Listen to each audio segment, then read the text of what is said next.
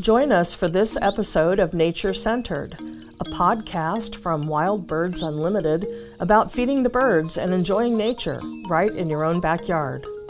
Here are your hosts, John Schaust and Brian Cunningham. Hi, everyone. I'm John Schaust. And I am Brian Cunningham. Hey, and welcome to episode number 72. And yes, hooray for hummingbirds unbelievable that we're right back into the season when hummingbirds are going to be in our backyards. How cool is that? Man, oh, oh man. man. It's fantastic. yeah. And there are some places that have hummingbirds year round. Hey, right, lucky for right. them, right? Yeah. uh, but not every place has hummingbirds year round. So do you want more joy? And do you want to add that joy and color and life to your own yard? Well, hooray for hummingbirds. We're going to talk about that today. We're going to bring some tips and some fun facts and just that joy of hummingbirds. You know, it's if you can't get excited and joyful about hummingbirds, I'm sorry. right? It, it's it's all over. You know, it's time to check out. So, one of the things I would like to bring up, Brian, is we've been getting some really great reviews and people, uh, you know, giving us uh, ratings. And so we just want to remind everybody if you like what you're hearing, or even if you don't like what you're hearing, please consider rate, uh, rating and reviewing us uh, at the end of the podcast. Yes, please. So stick around for the fun, everyone.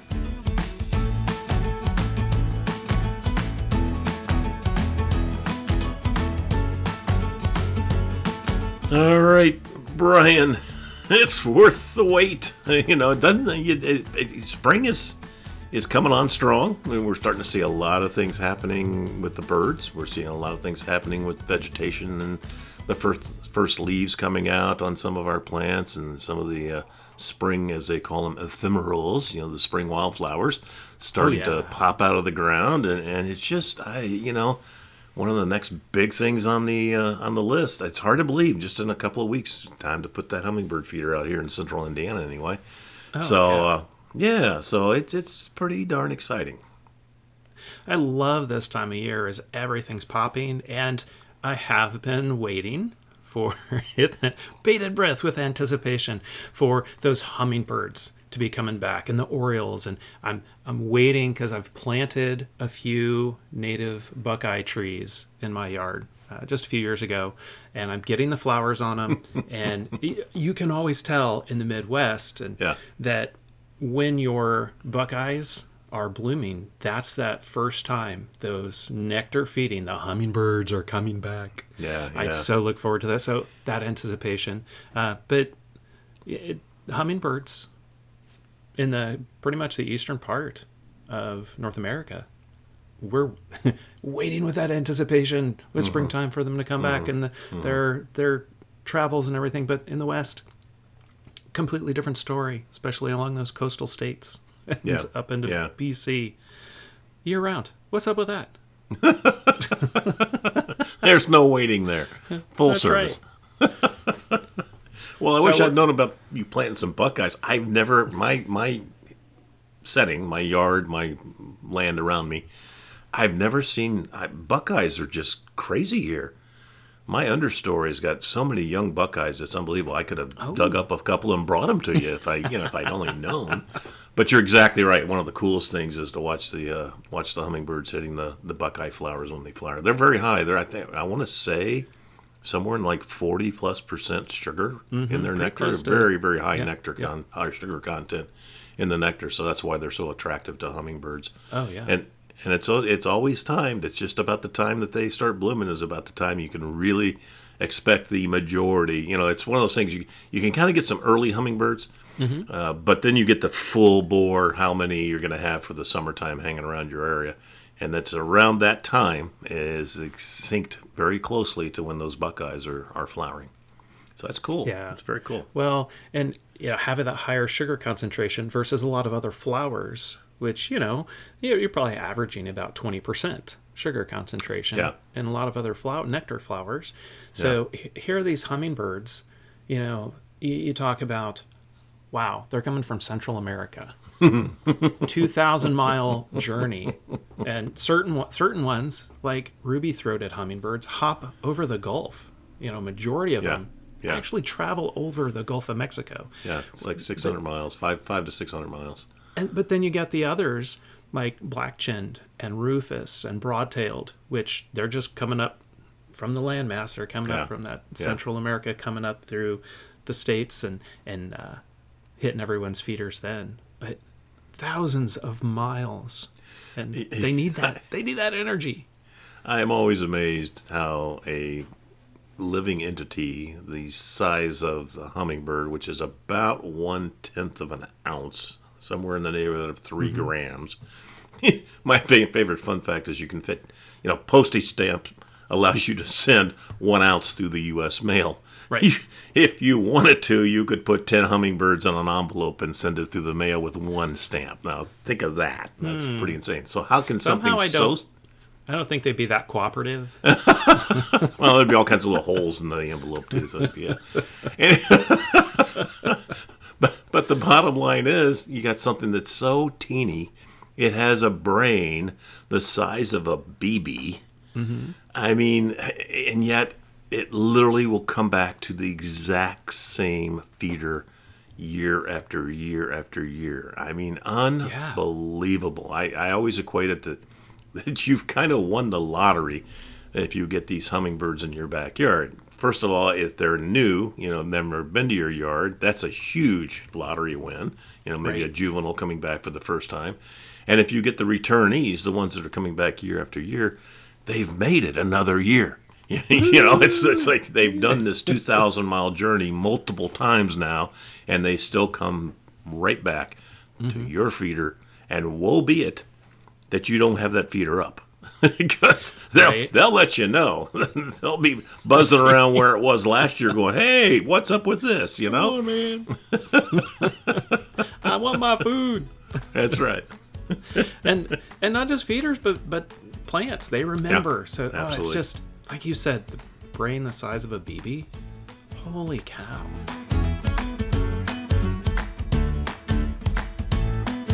we're awaiting you know anyone in the east there we're awaiting those hummingbirds to come back.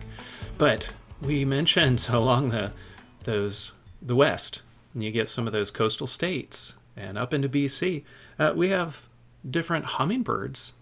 They have already gone through or finishing up their nesting. And so now that that, that similar anticipation now you're waiting for all these little babies to come off the nest and hit your feeders and bounce around in your yards. Uh, just how exciting would that be having those hummingbirds year round Yeah, I, as you were talking, I was just sitting there thinking, oh my gosh, though. I haven't heard any reports or talked to anybody, and I, I would like to do that because, you know, they've had such rough weather along mm, the coast this winter and, and in this early spring. And it's like, man, you just wonder how the hummingbirds fare when they're having to deal with those kinds of conditions mm-hmm. week after week after week. And, you know, are they able to, to you know, and they're amazingly versatile. Again, one tenth of an ounce, teeny little thing, and yet they can they can just they're incredibly tough. They're incredibly tough, and and so yeah, I just I'm kind of curious as to as to how they're doing and, and how that impacts them. We'll we'll find out and give an update some other time. How's that? There you go. I can give a brief update. I don't know how they're doing right now, but yeah, Yeah. like Costa's and Allen's hummingbirds and Anna's hummingbirds um, being out west, and I know we had the Anna's hummingbirds up in Oregon and in um, the Washington area. They were actually nesting about a month earlier than usual in some of our store owners' yards. Mm-hmm, You know, some of those franchisee store owners, they're like, oh, "Holy cow!" They're, Yeah. they're nesting early this year, um, and I didn't hear any uh, follow-ups on you know how successful were they this year Right, because, like you said, there's some crazy weather going on Yeah. all along the west coast. Uh, so really hope everything's okay. But what tough little birds! So we don't give them enough credit, right? We, really don't. I mean, I, I, I you know, constantly, it's just that they're an amazing, amazing creature. I mean, they just, I mean, they got so many things that they do that that no other birds, and in many cases, no other animal does. They have one. Mm-hmm. They have literally for any any warm-blooded animal, they have the largest heart in proportion to their body This wow. is the record record number one. They have the most rapid heartbeat. It goes up to 1,200, 1,300 beats per per minute. Minute. Think about that. I was hoping you weren't going to say second. no, gosh, per minute. I mean, think about that. It's an yeah. amazing, amazing things. Um, I've heard some people say uh, that when you you that heartbeat so so fast, mm-hmm. but then the wings beat. Yeah. And the wings beat super fast. 80. Um, yeah. 80 beats per minute or per second, I'm sorry. Right. 80, that one that one's like second. that is yeah. And, and so where's the hum come from? We call them hummingbirds. and is, is it the wings, which is pretty natural to hear when they go right by you, um, yeah. which is always fun and cool yeah. to hear, especially when they buzz by your head. Uh, but is it the heart? Can you hear that? You know. Yeah. so I don't know. You can obviously hear the wings. Absolutely, and their little chittery calls. You know, yes, the little chitters that they make. It's pretty cool. They have a body temperature. I was just looking at something the other day, and their body temperatures between 105 and 109 is their hmm. body temperature. What would happen warm. to us? What would happen to us if we had a 105 to 109 temperature? I don't think it's a good mm-hmm. thing. No. Mm-hmm. I'm not sure we'd even be here at that point. Yeah. So anyway, and you know, and that and that heartbeat, you know, we're talking about 12, 1300 beats per minute, and yet they can survive colder temperatures. And mm-hmm. night, they go in what's called torpor, which is a way of just slowing down their metabolism and all their you know metabolic processes, including their heartbeat, and it can go down to fifty beats at that point. I mean, think of the difference in those those beats per minute where it can go anywhere from you know 1200 1300 all the way down to 50 in torpor that's, that's slow i mean again it just blows my mind uh, it's like an overnight cool... um, hibernation torpor yeah. right yeah. right yeah. And then exactly wake up right. the next day. No, here's, I, I'm glad you brought that up because every once in a while you'll hear someone or you'll see a post on social media about a hummingbird that's just sitting there. Like it's hurt and it's just sitting on a feeder. Mm-hmm, mm-hmm. Um, and then sometimes they flip upside down. They'll just hang there. And like, what's wrong with it? Well, most of the time it's because it was in torpor. Mm-hmm. And it doesn't wake up immediately boom, I'm awake. Now that doesn't happen coming out yeah. of torpor. It takes them time to get that metabolism ramped back up. So don't freak out if you see a little hummingbird sitting still for like 30 minutes. Yeah. It's okay. Uh, just make sure you have fresh food for it, right? When it wakes yeah, up. There you go. There you go. There you go. You know, I think the other fascinating thing that's always, I mean, there's so many things that are fascinating about this bird and this group of birds. I mean, you know, here in North America, we have a handful of, of hummingbirds that actually visit us on a regular basis. Right. Uh, considering that there's over probably over 350 the counts it depends on who you look at, at as to the numbers but probably a safe bet to say that there's over 350 species of hummingbirds total and we might get a mm-hmm. dozen and a half give or take you know on a regular basis here in north america so there's a whole lot of hummingbirds somewhere else and the reality is, they're not anywhere else except Central and South America. Mm-hmm. There are no hummingbirds in Europe. There are no hummingbirds in Australia. There are no hummingbirds in Africa. There's no hummingbirds except in the New World, the, the Americas. Yeah. And and so you consider that here in North America, we, we kind of get the short end of the stick, you know, with, with, only having 16, give or take, you know, 18, uh, give or take. Maybe that year. many. yeah. uh, on a regular basis here in North America, and you got 350 more of them in Central and, and South America. I did I did uh, a, a, birding trip out to Southeast Arizona, and uh, Madera Canyon. Uh, mm-hmm. Some people might have heard of uh, Ramsey Canyon, which is a nature conservancy uh, property. Are known for hummingbirds, and the best I've ever had out there. I've been there a couple of times. Is 10 hummingbirds, different species, in one hour. I mean that that's a big day. ten hummingbird species, species, in one hour coming to their feeders. That's ten different species at, at, Madera Canyon. Yeah, at the feeding station there. Well, I tell you what, wherever hummingbirds are, wherever any of our listeners are, we just celebrate having the one that shows up to our feeders. Exactly right. right. exactly right. Isn't that Love the truth? that. Isn't that the truth?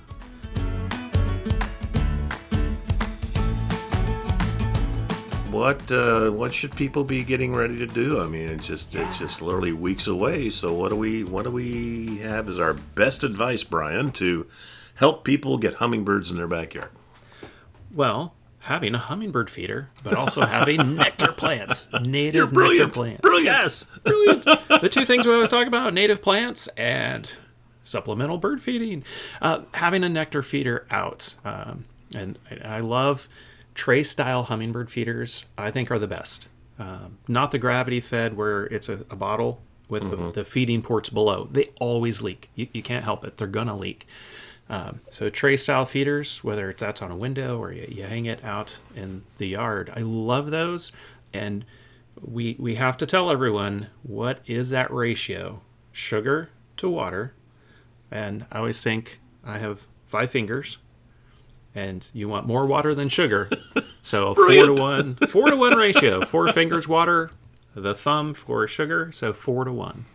It's it's pretty simple.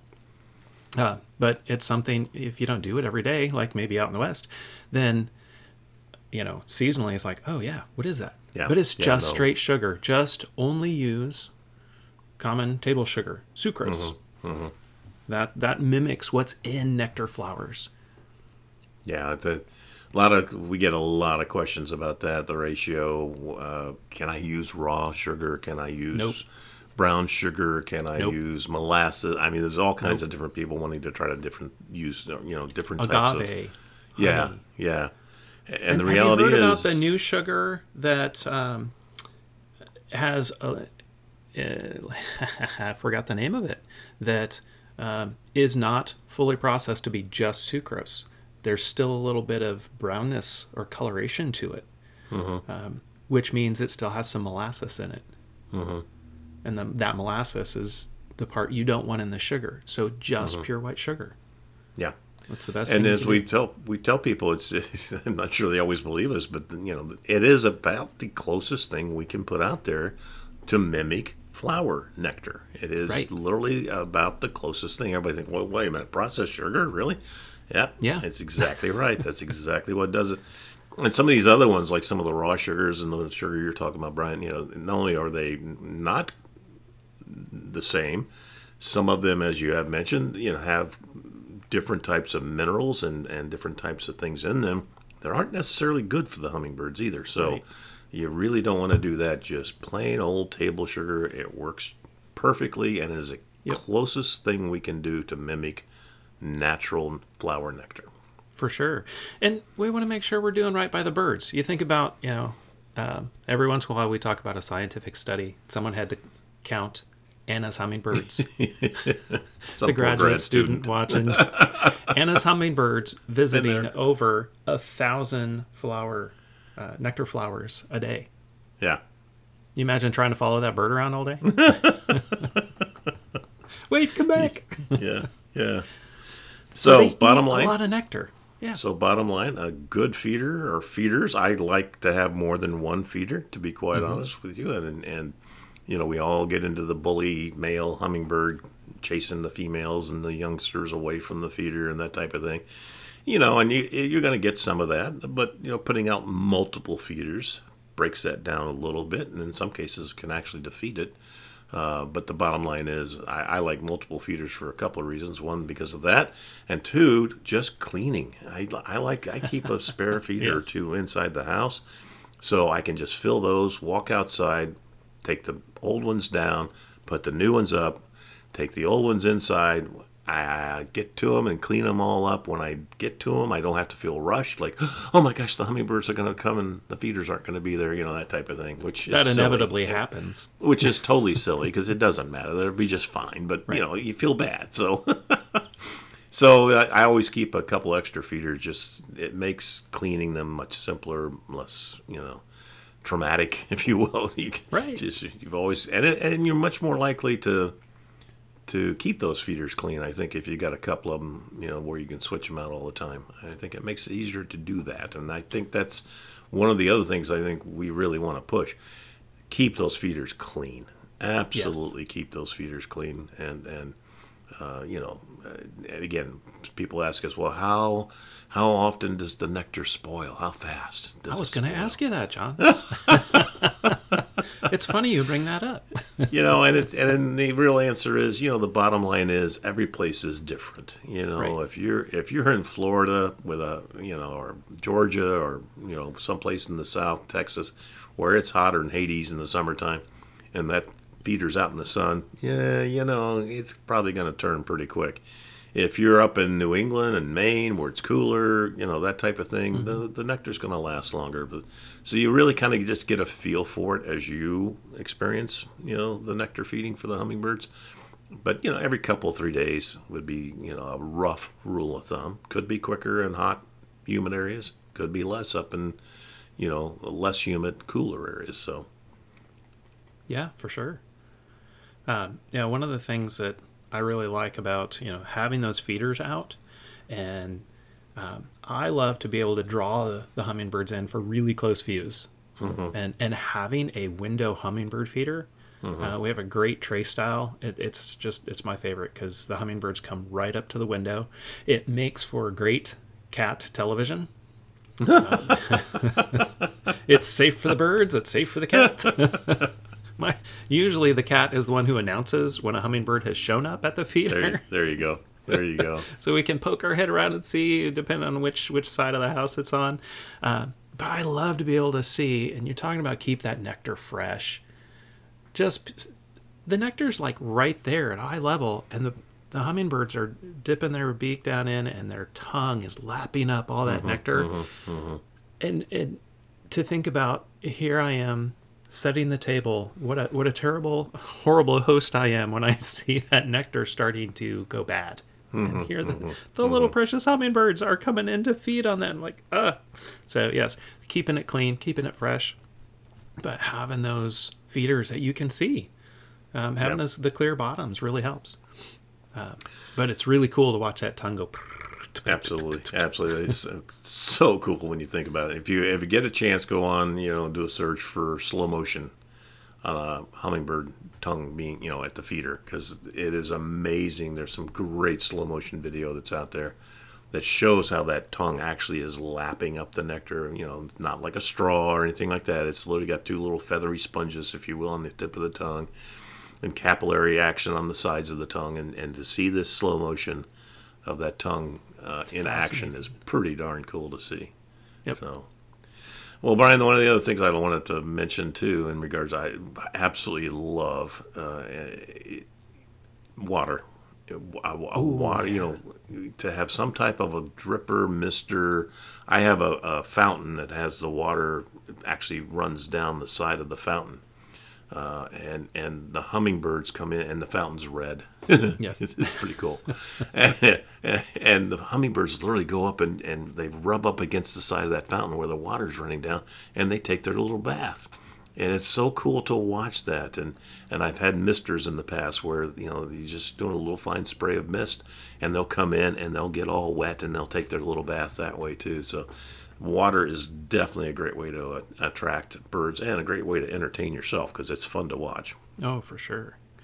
Yeah, really fun. So having that food out, having a water source where they can be attracted to and do that bathing, not so much that they're drinking because they're they're mm-hmm, getting their mm-hmm. usually the liquid from the nectar. So, mm-hmm. but that bathing, yeah, so, what in hummingbirds are such an excellent way to bring in color and joy and life into your backyard. Yep. And so, if you're out west, I mean, enjoy having all those babies coming out right about now, coming off the nest. They're flying around, they're looking for food sources. Um, and in the eastern part, get ready. Make sure those feeders are out right now so you're not missing out. You're helping them in migration and maybe capturing some to stay in your yard to nest for the season.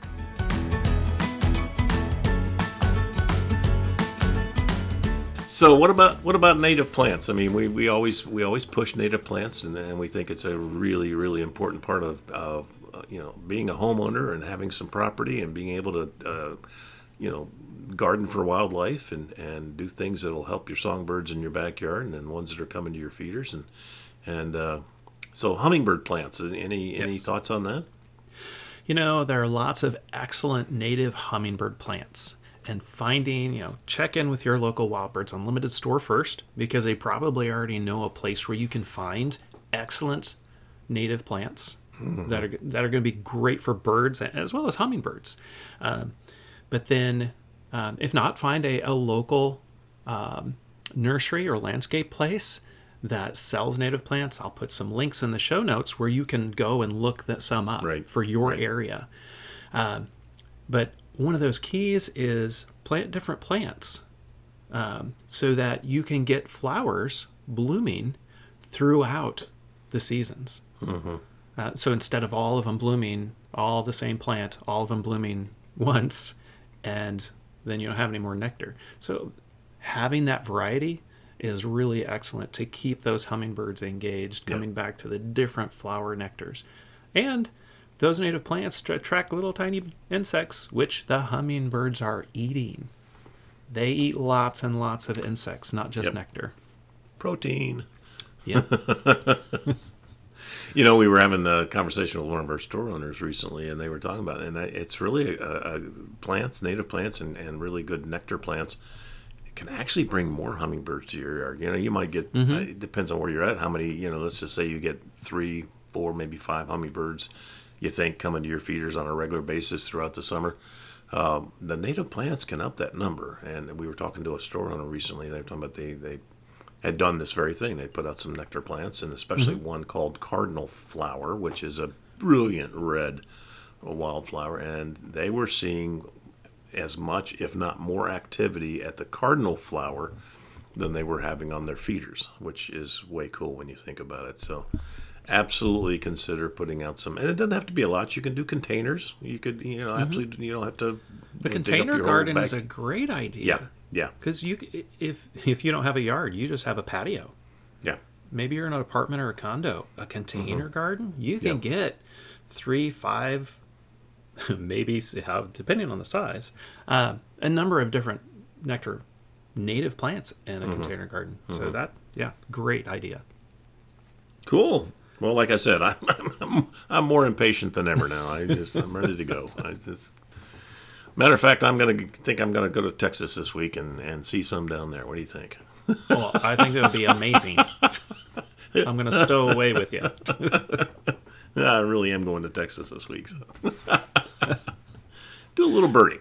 Do a little Excellent. birding on the Texas coast. Get outside and you know, encourage all of our listeners. Step outside. Just listen for the birds. Just enjoy springtime. Enjoy nature, getting outdoors. Great for mental health just to take that little break every once in a while. All right, Brian. I think we've hopefully given people a little bit to get them excited about hummingbirds and and uh, get, get that hooray going on, ready yeah. to go for you know their return, and uh, a few little tips and tricks that maybe help them do that. So, uh, any any last thoughts? I'm gonna go dust off my hummingbird feeders, make sure they're ready to go for the season. That's a good idea. And make sure I'm ready to go with just some nectar containers. So, I like to make my nectar, toss it in the fridge.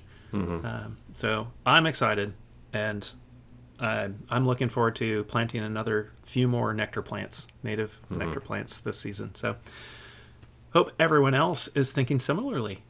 Absolutely, absolutely. On behalf of Wild Birds Unlimited, want to thank everyone for tuning in and listening today. Hope you got a little jazzed up, a little excited, um, learned some new things, and you're gonna get get yourself ready to enjoy those hummingbirds that are either maybe the babies coming off the nest or it's the hummingbirds coming in for just breeding season. Absolutely. So yes, until our next visit, which we're going to, is going to take some explaining here. We're going to talk about bugs for mother for Mother's Day, and it's like bugs, but bugs equal birds in your backyard. So we're going to talk all about that. How to how to give mom the gift of a lot more birds by putting some bugs out in the backyard. So anyway, until that time, which I'm sure you're just totally anticipating now. right. Brian and I are going to continue to let nature be our guide. So please take care, be safe, and keep those feeders clean. Thanks for joining us, everyone. To subscribe to the podcast, for show notes, or to find the Wild Birds Unlimited store near you, visit wbu.com slash podcast. And we really appreciate you telling your friends about Nature Centered. But until next time, we hope you find a moment every day to relax and enjoy the birds.